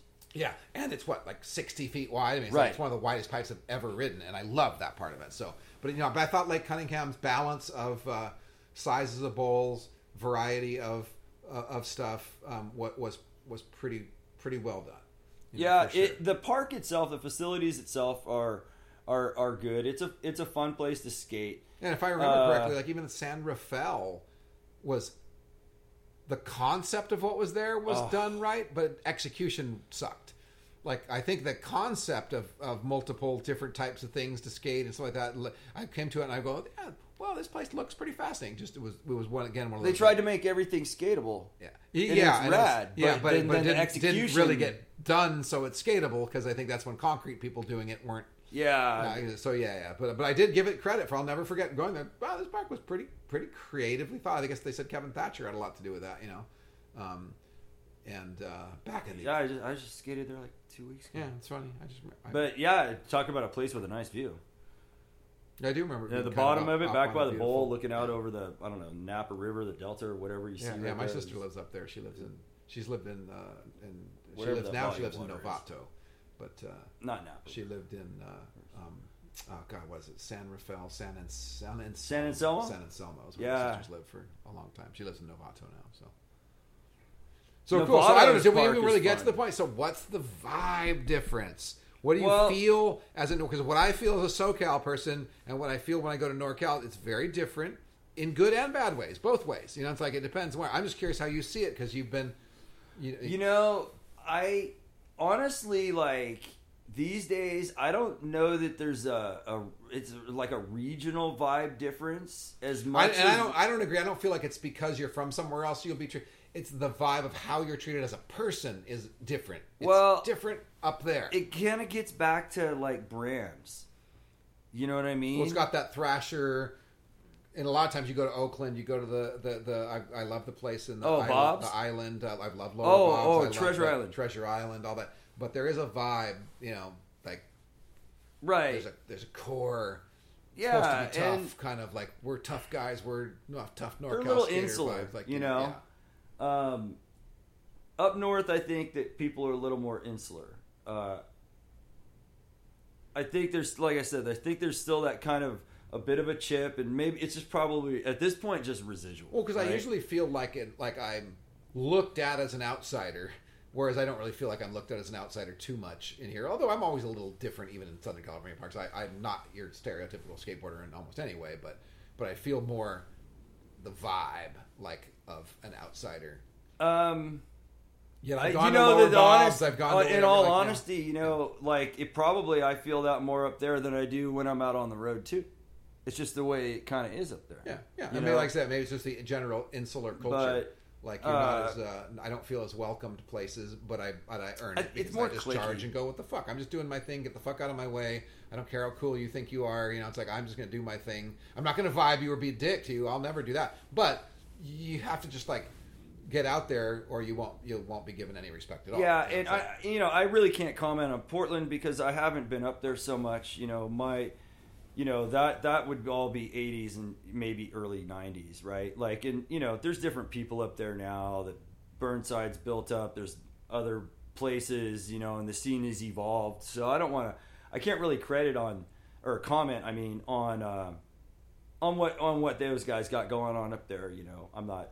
Yeah, I'm just curious. So it sounds, it just sounds to me you feel the same thing I feel in that, just in that sense. Like Well, I said, but- I, but I've then- never felt, I've never same felt time- vibed or threatened in any of those places. Right. Just not quite as like welcomed. You know what I mean? And, and I think it's just the nature of like I don't know. You got to earn it more. You know, here it's more freely thrown out there. Like yeah, whatever. You know, it's just more, it's more Um, chill. Southern Cal, yeah, you know, and that's and that's a that's a delineation too. Is it that Northern California is less chill, or is it just that Southern California is a little more chill? Could be. You know, or a combination of the two. Well, because when I usually go other places, I'm outside of Ohio or like that, I feel like just welcomed everywhere. Like you know, it's just like seemed like you know happy. Like well, I- good to see you. It's like another. I was just down in you know, Mexico for a couple days and got nothing but love. Yeah. Those we go down when we go down to Mexico, it's that scene down there is alive. And I think there's probably something because there's a general nature with being protective over something. And the, the NorCal guys, they have every reason to be proud. There is a huge NorCal scene. A huge part of our skateboard culture and industry comes out of NorCal. you know whatever negative I may say about Thrasher magazine here and there, whatever like that, which is very valid points. I also won't argue the fact that they are very admired, critical part of this skateboard I think that culture. tone that and- they set Yeah. it, it resonates through the scene today, and that's Yeah, part and I of that, argue the that negative edge that we're positive, talking you know, I mean, about. yeah, I it's, could argue it's both almost sides of it, ethereal, right? It, it's like if Yeah. you if you put it to words, the words are actually like any words are a little too strong, Yeah. right? But the It's- whole it's a little- culture that Belt Brown there comes with that pride.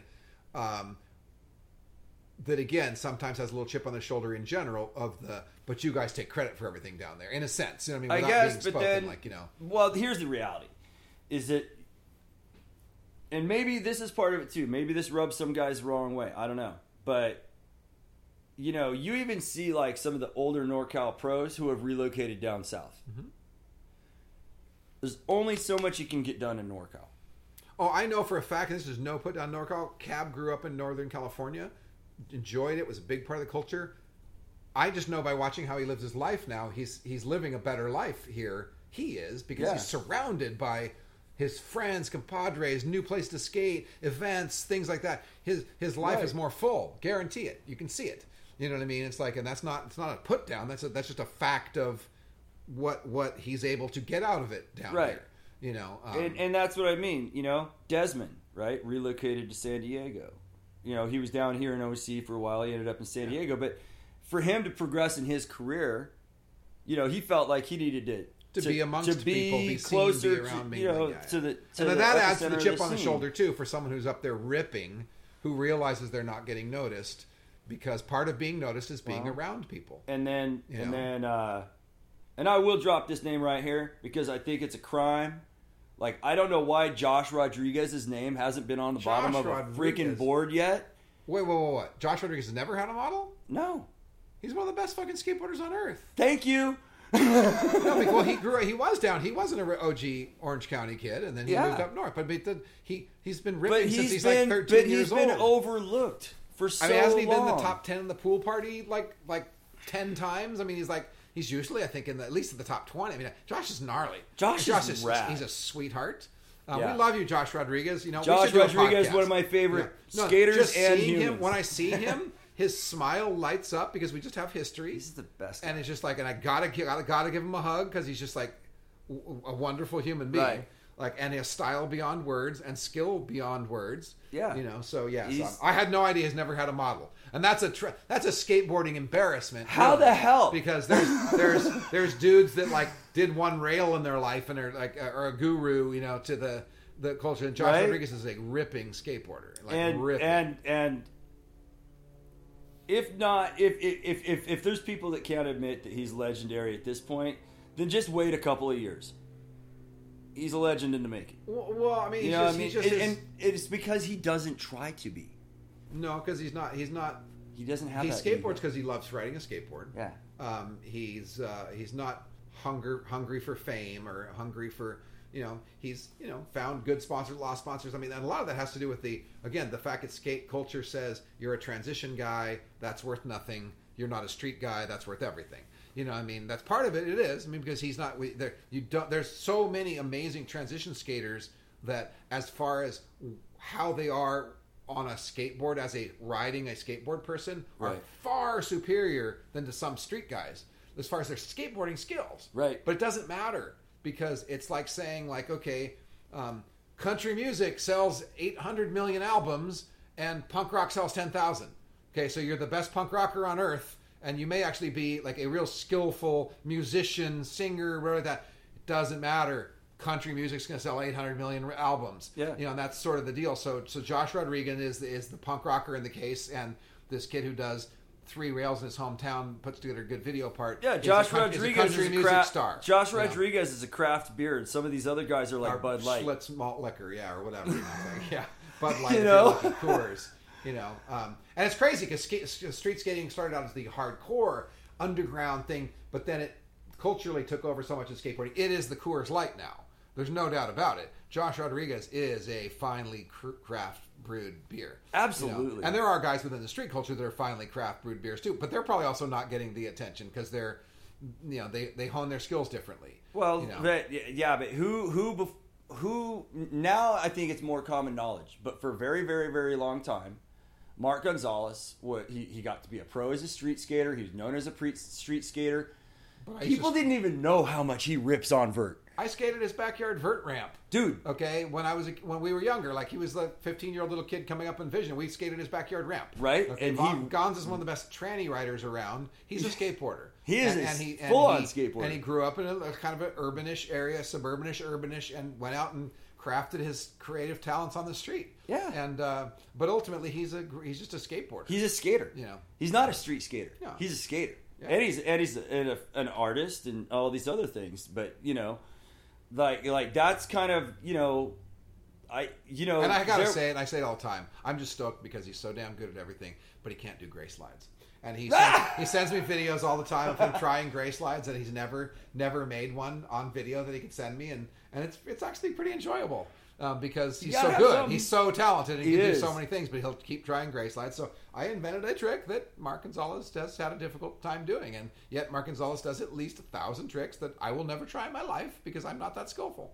So you know, hey, that's how weird skateboarding is. that's that it you know and and and that's the beauty of it too you know and that was like i think like early days contests fucking especially when you guys had to wear those fucking bibs and jerseys Oh, and shit no, man like yeah. i'm glad i wasn't old enough for that I'm just bummed I didn't save my bib because I don't know why I don't have a bib from the Gold Cup series. I must have given them back like I was supposed to instead of keeping them. But there should be one hanging on the wall in here, and I'm bummed. Right. You know, and and you know to to the point where like some of these contests and and it, and it's horrible right like there's not just vert contests but like like I just watched some amateur contest where these kids are in this fucking badass street course made street course and it's got like whatever how many lanes right and there's different like hubba rail blah blah blah gaps and stuff like that in the middle right and they're doing their tricks on those on both ends there's fucking rad quarter pipes and banks and shit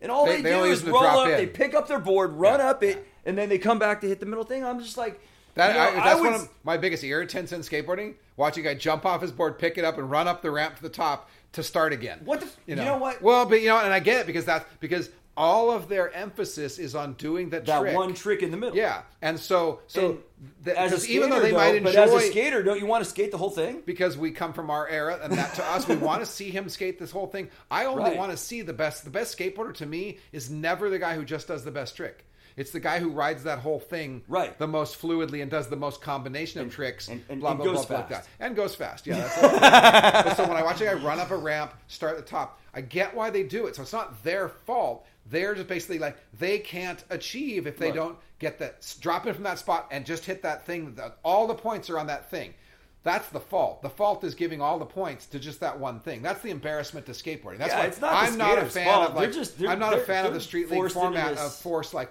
five different tricks and then your overall run counts for like one tenth of the score. You know, what I mean, Right, like but your tricks count for everything. It's like no, no, no, no, no, no. Your overall run should be eighty percent, and the tricks Right. should be maybe bonus points to someone who does unbelievable tricks no one's ever seen. They might be able to edge someone else out, but no, we want to watch who actually skateboarded better, not who did a trick better. Like that's Right. not you know. Like- that should be called a best trick event, not a.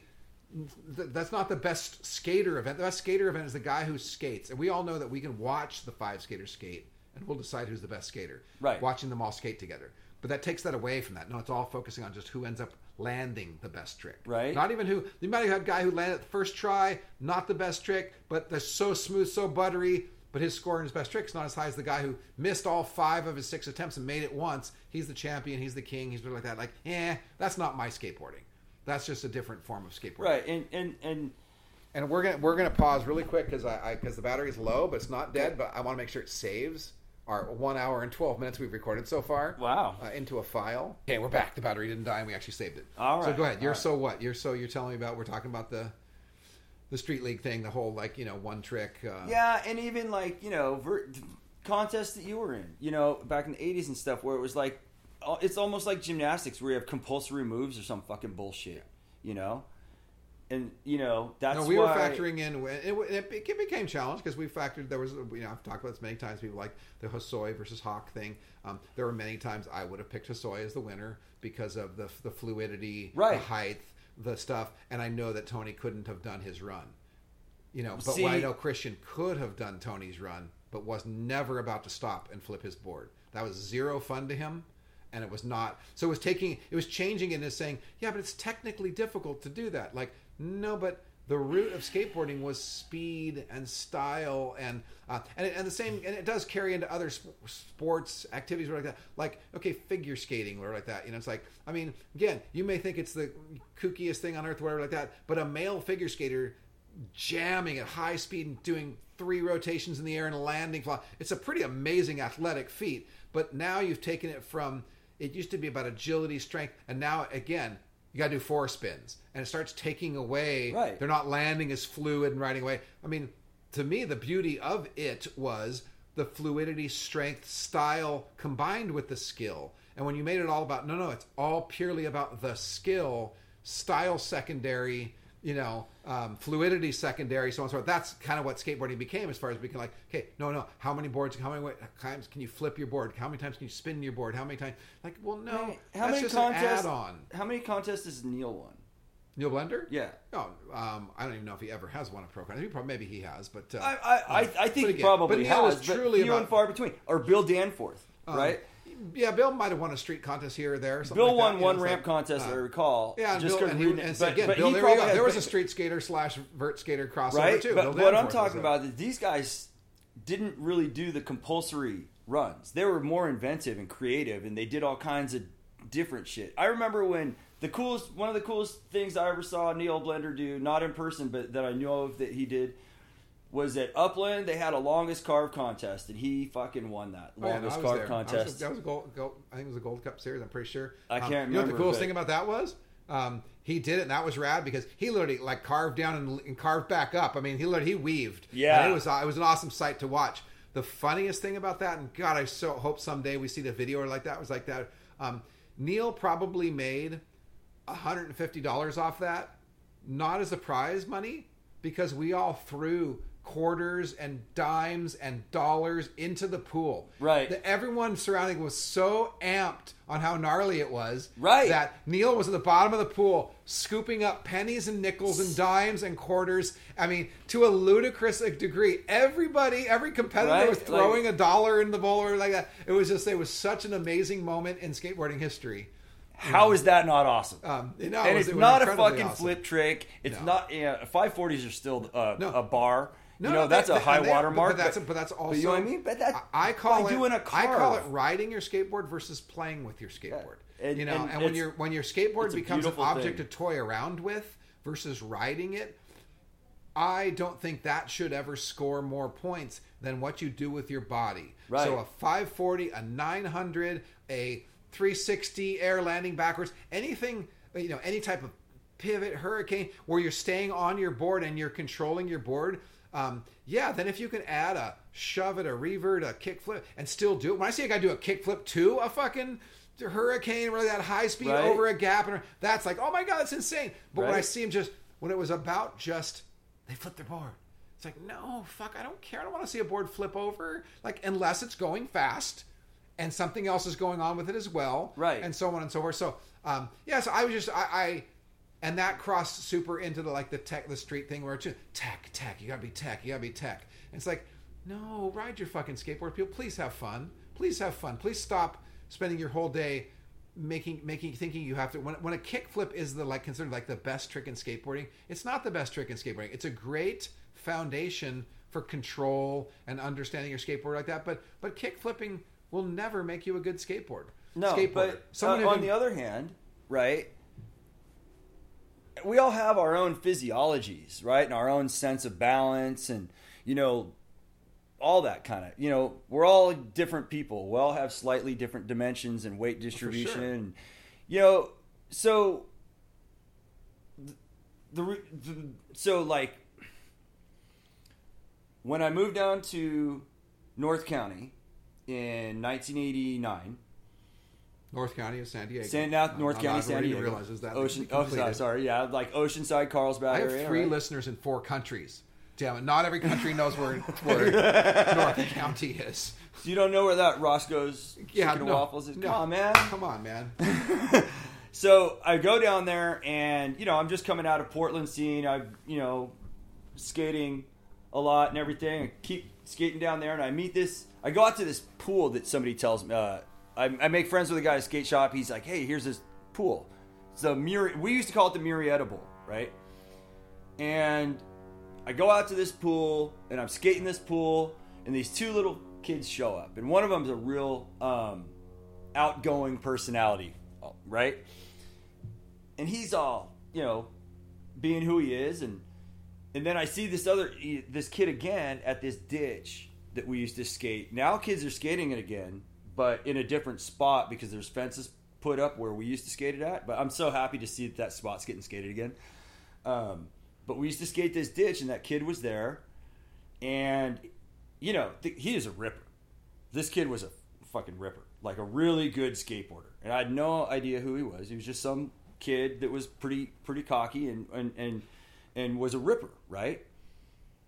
And uh after a while you know we exchanged names and everything and blah blah blah his name was danny and uh one time we were at this ditch the vaughn's ditch uh and he's like, dude, you surf, you skate like you're surfing. I'm like, well, I surf, so that makes sense to me, anyways. Yeah. And he's like, I could slash it too, dude.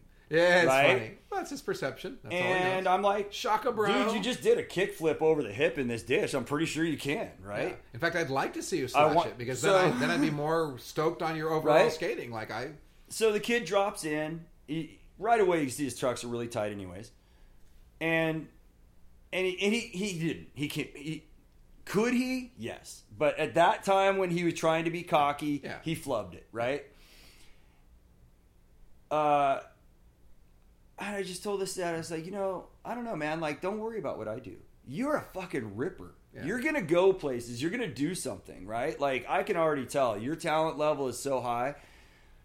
This kid was only like 14, right? Well, yeah, it was Danny Way. that's pretty funny. He kind of went on to do something.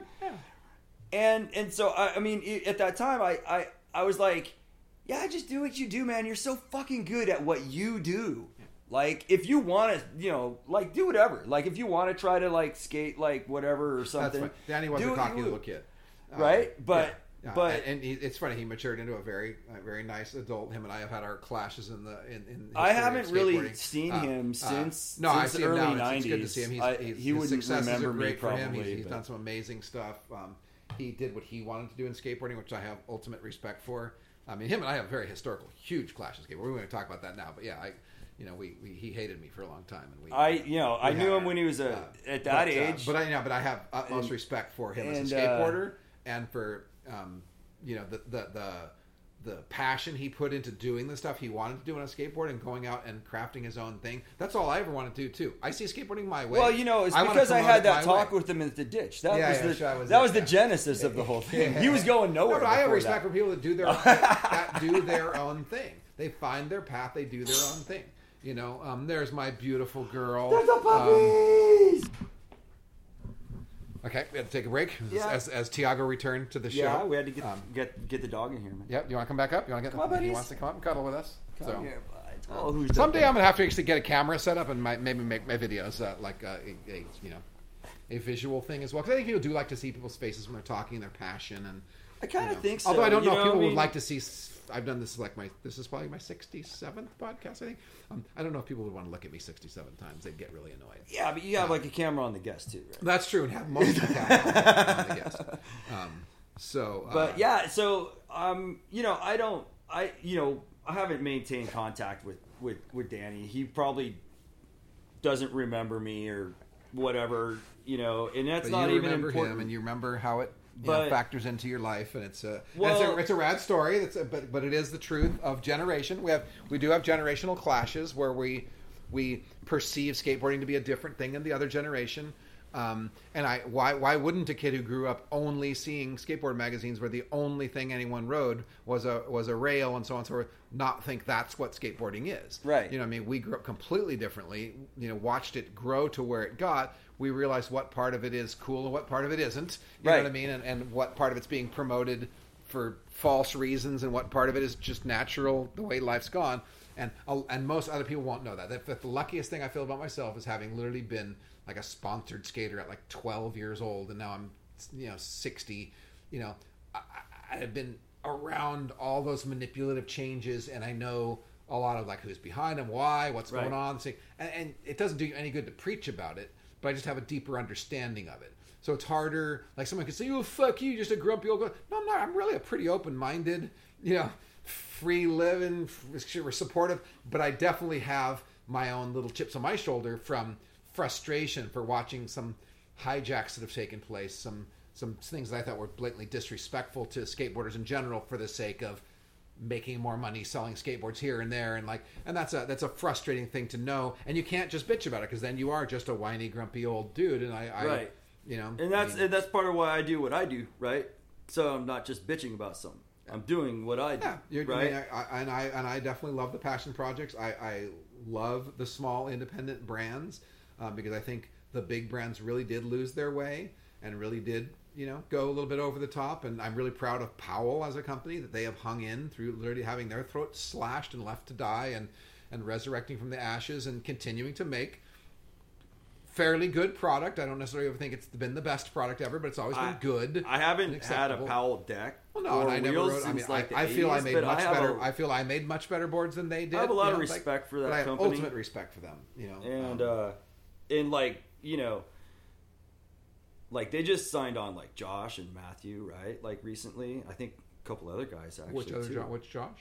rodriguez Oh, he's ready for Powell. yeah Oh, him and killer. matthew wilcox That's good. both. Well, well, hopefully both. Um, And- that'll hopefully that may change with his name eventually on a board. i his, hope uh, so i know, really do um, you know but for me like i look at that and i'm like dude you that's the apex i'm not the biggest fan of powell products Yeah, I, agree. but you know that's kind of the apex company Yeah. You know what i I'm mean like so if you that if you're anyway. like for josh to get you know to be able to ride for them Well, and that's where I honor them and, and respect them, and the fact that uh, and you know I probably should do a podcast with George Powell one these days.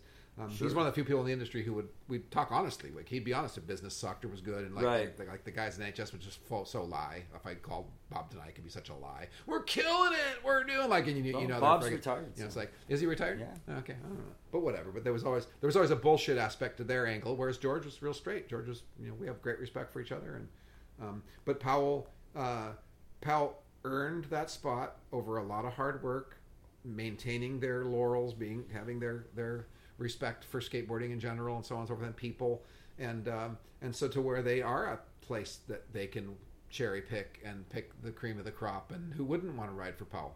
You know, I still want to ride. Hey, Powell, will you sponsor me? I mean, that would be God, that would be that would be the ultimate thing on the world to have a Jim Gray Powell Peralta board. That would be so cool. Um, I mean- that would be rad. Even a guest board, that would be so cool.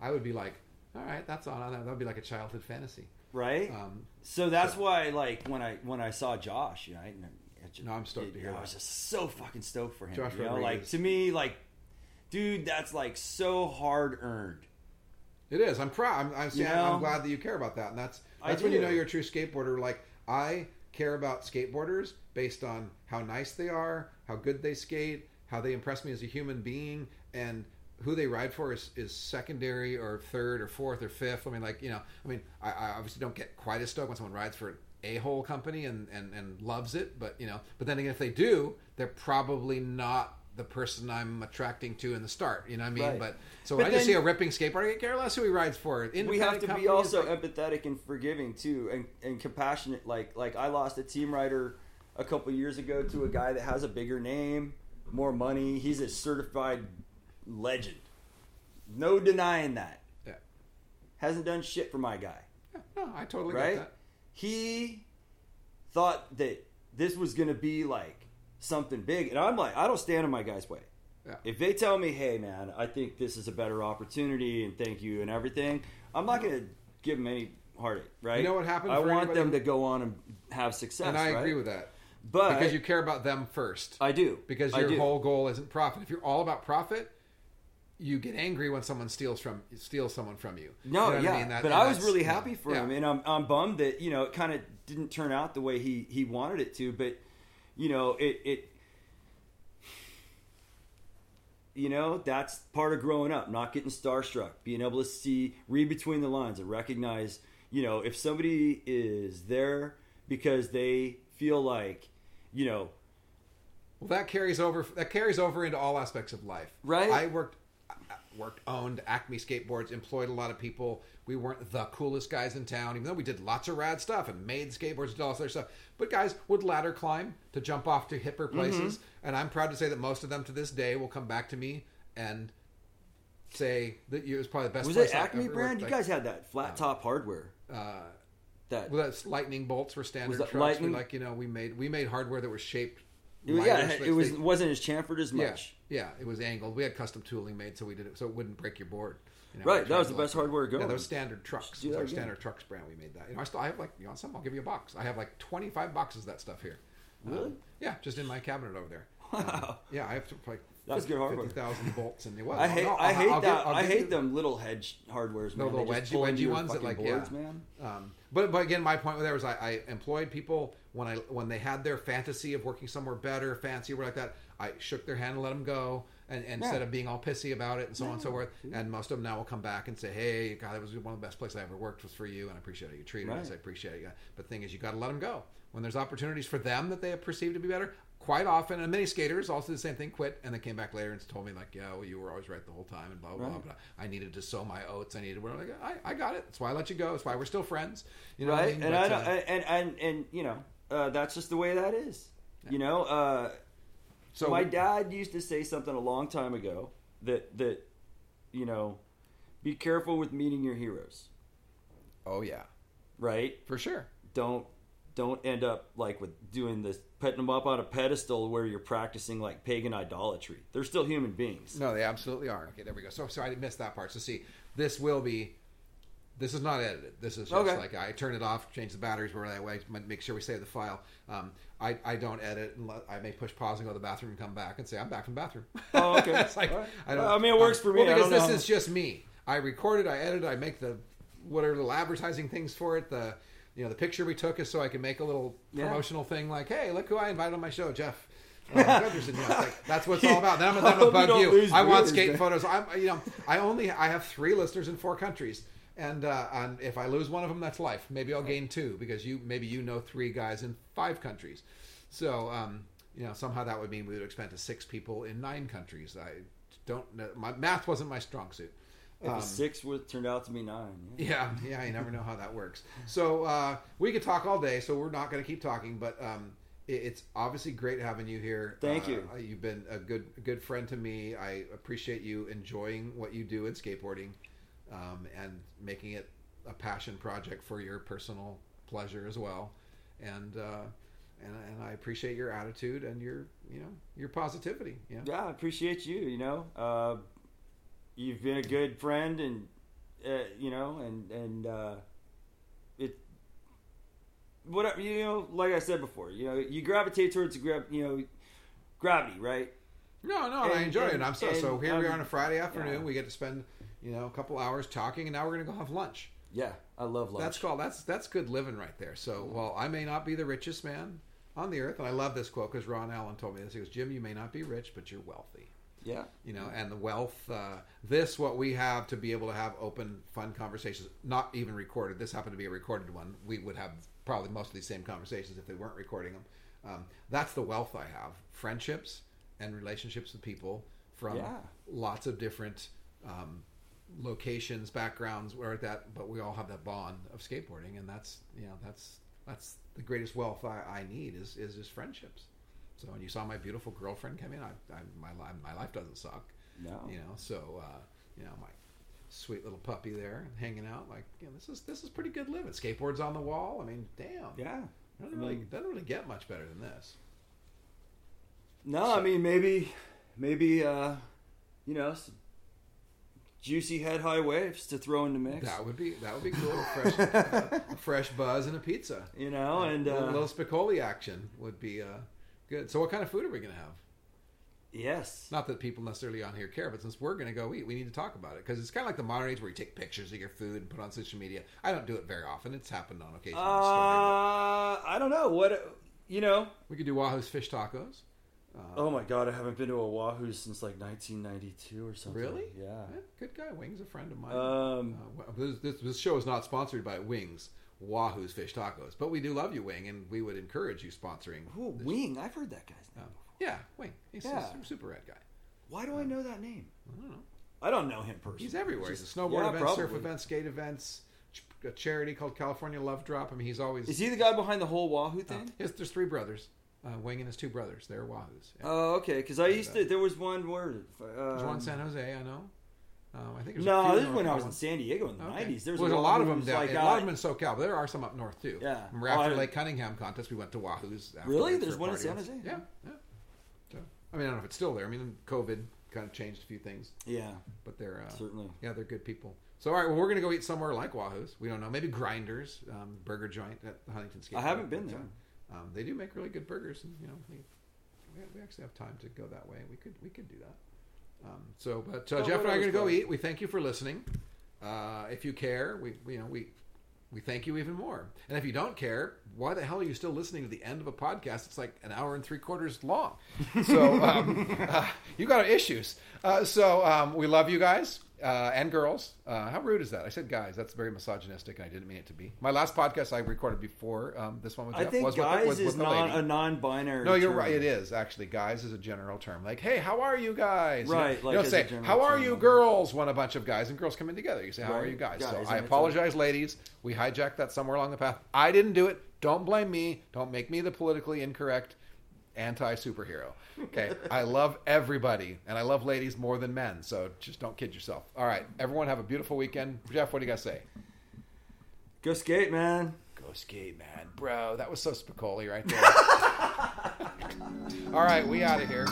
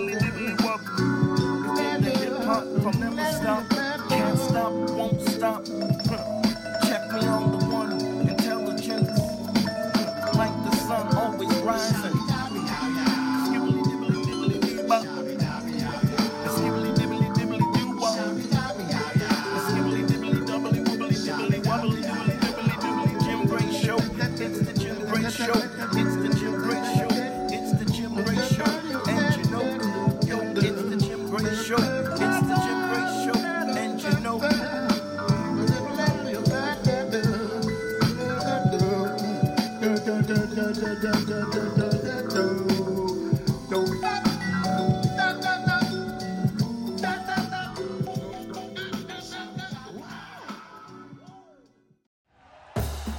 you for listening to Bleav. You can show support to your host by subscribing to the show and giving us a five star rating on your preferred platform.